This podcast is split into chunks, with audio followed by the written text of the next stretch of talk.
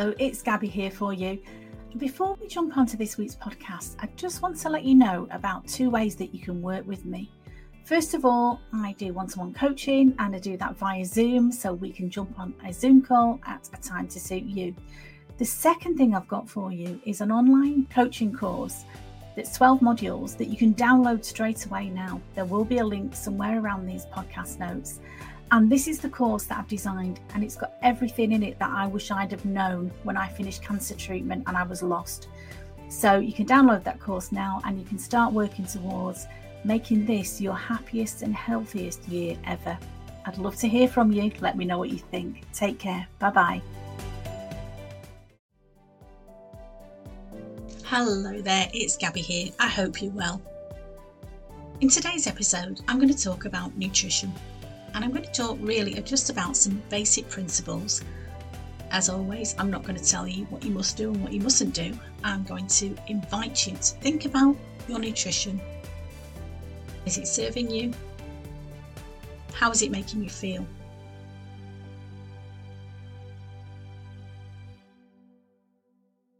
Before we even think about nutrition, because some people think about nutrition like we do about going on a diet, that it's all about restricting what you can enjoy. Foods that you know are not really healthy for you, but you love eating. And that's not really what I want to talk about today. What I want to talk about today is the process of healthy eating, some basic principles that will serve you well. But first of all, we really need to come from a place of doing this for love and respect and compassion for ourselves. This is not whatever your health is now, whatever your weight is now, whatever your issue is now.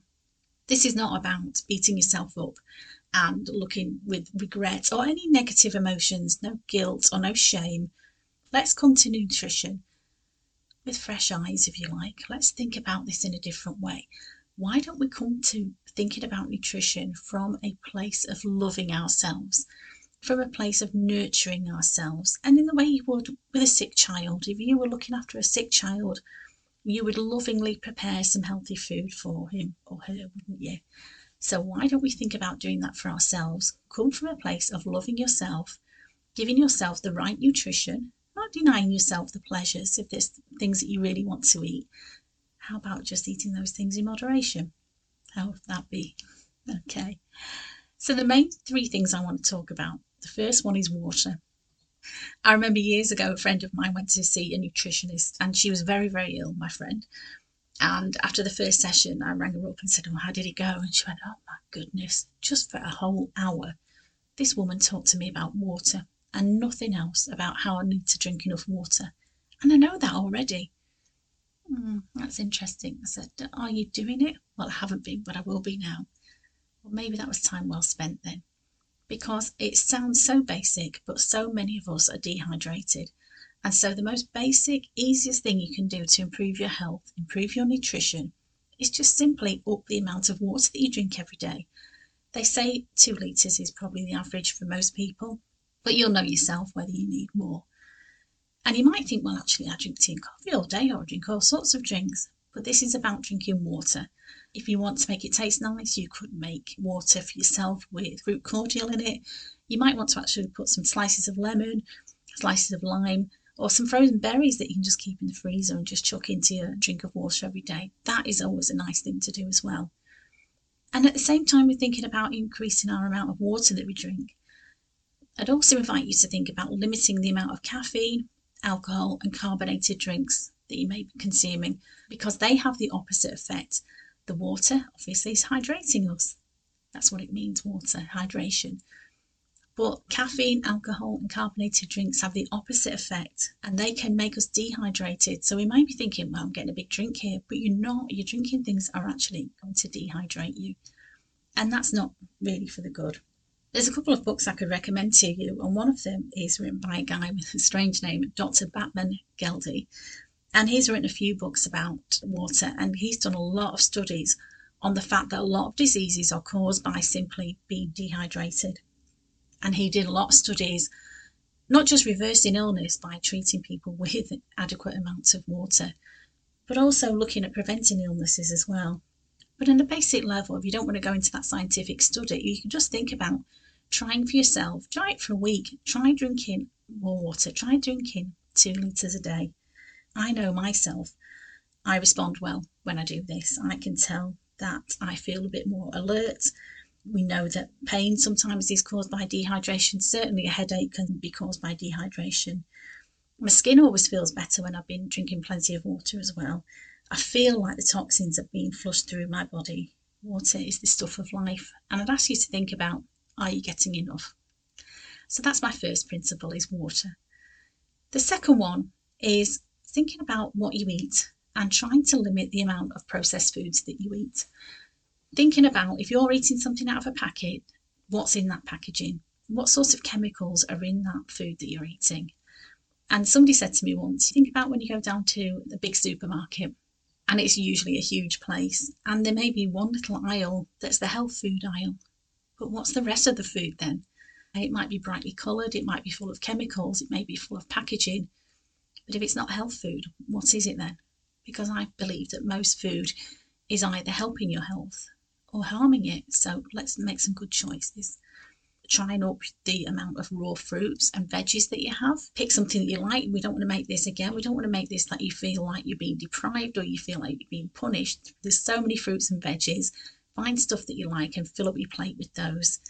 And try and limit the amount of processed foods that you eat because if there's chemicals in there and you can't even read the name of some of these chemicals, you can bet your life that your body doesn't even recognize them.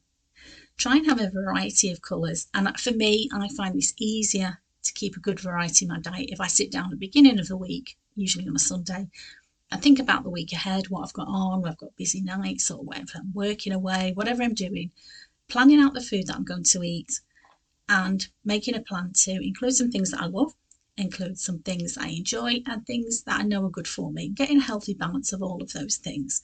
The main thing is, though, to enjoy your food.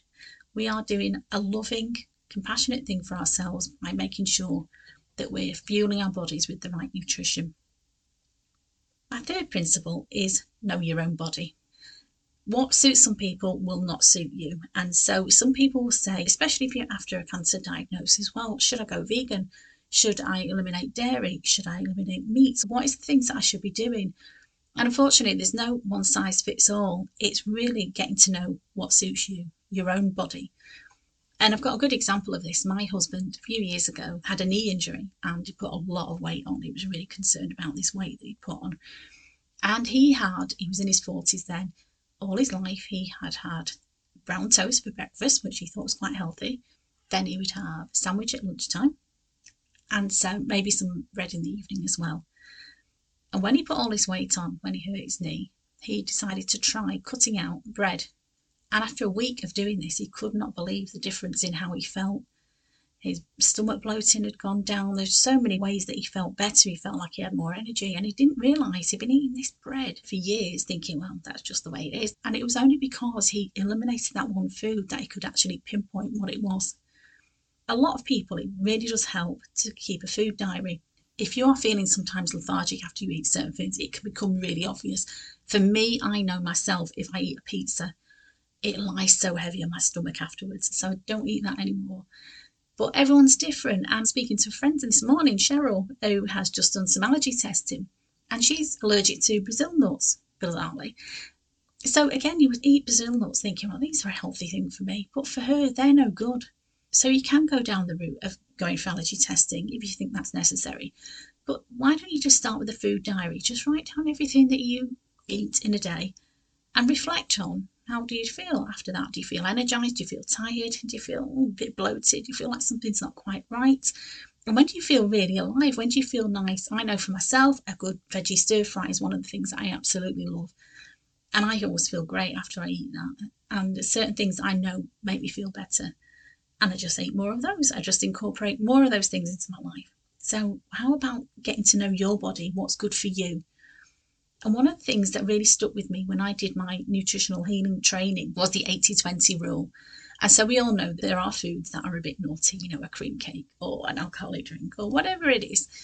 And if that's one thing that you love and you live for for the weekend, well, keep that treat. We're not saying rule out treats. Nobody would say that. You don't want to be depriving yourself.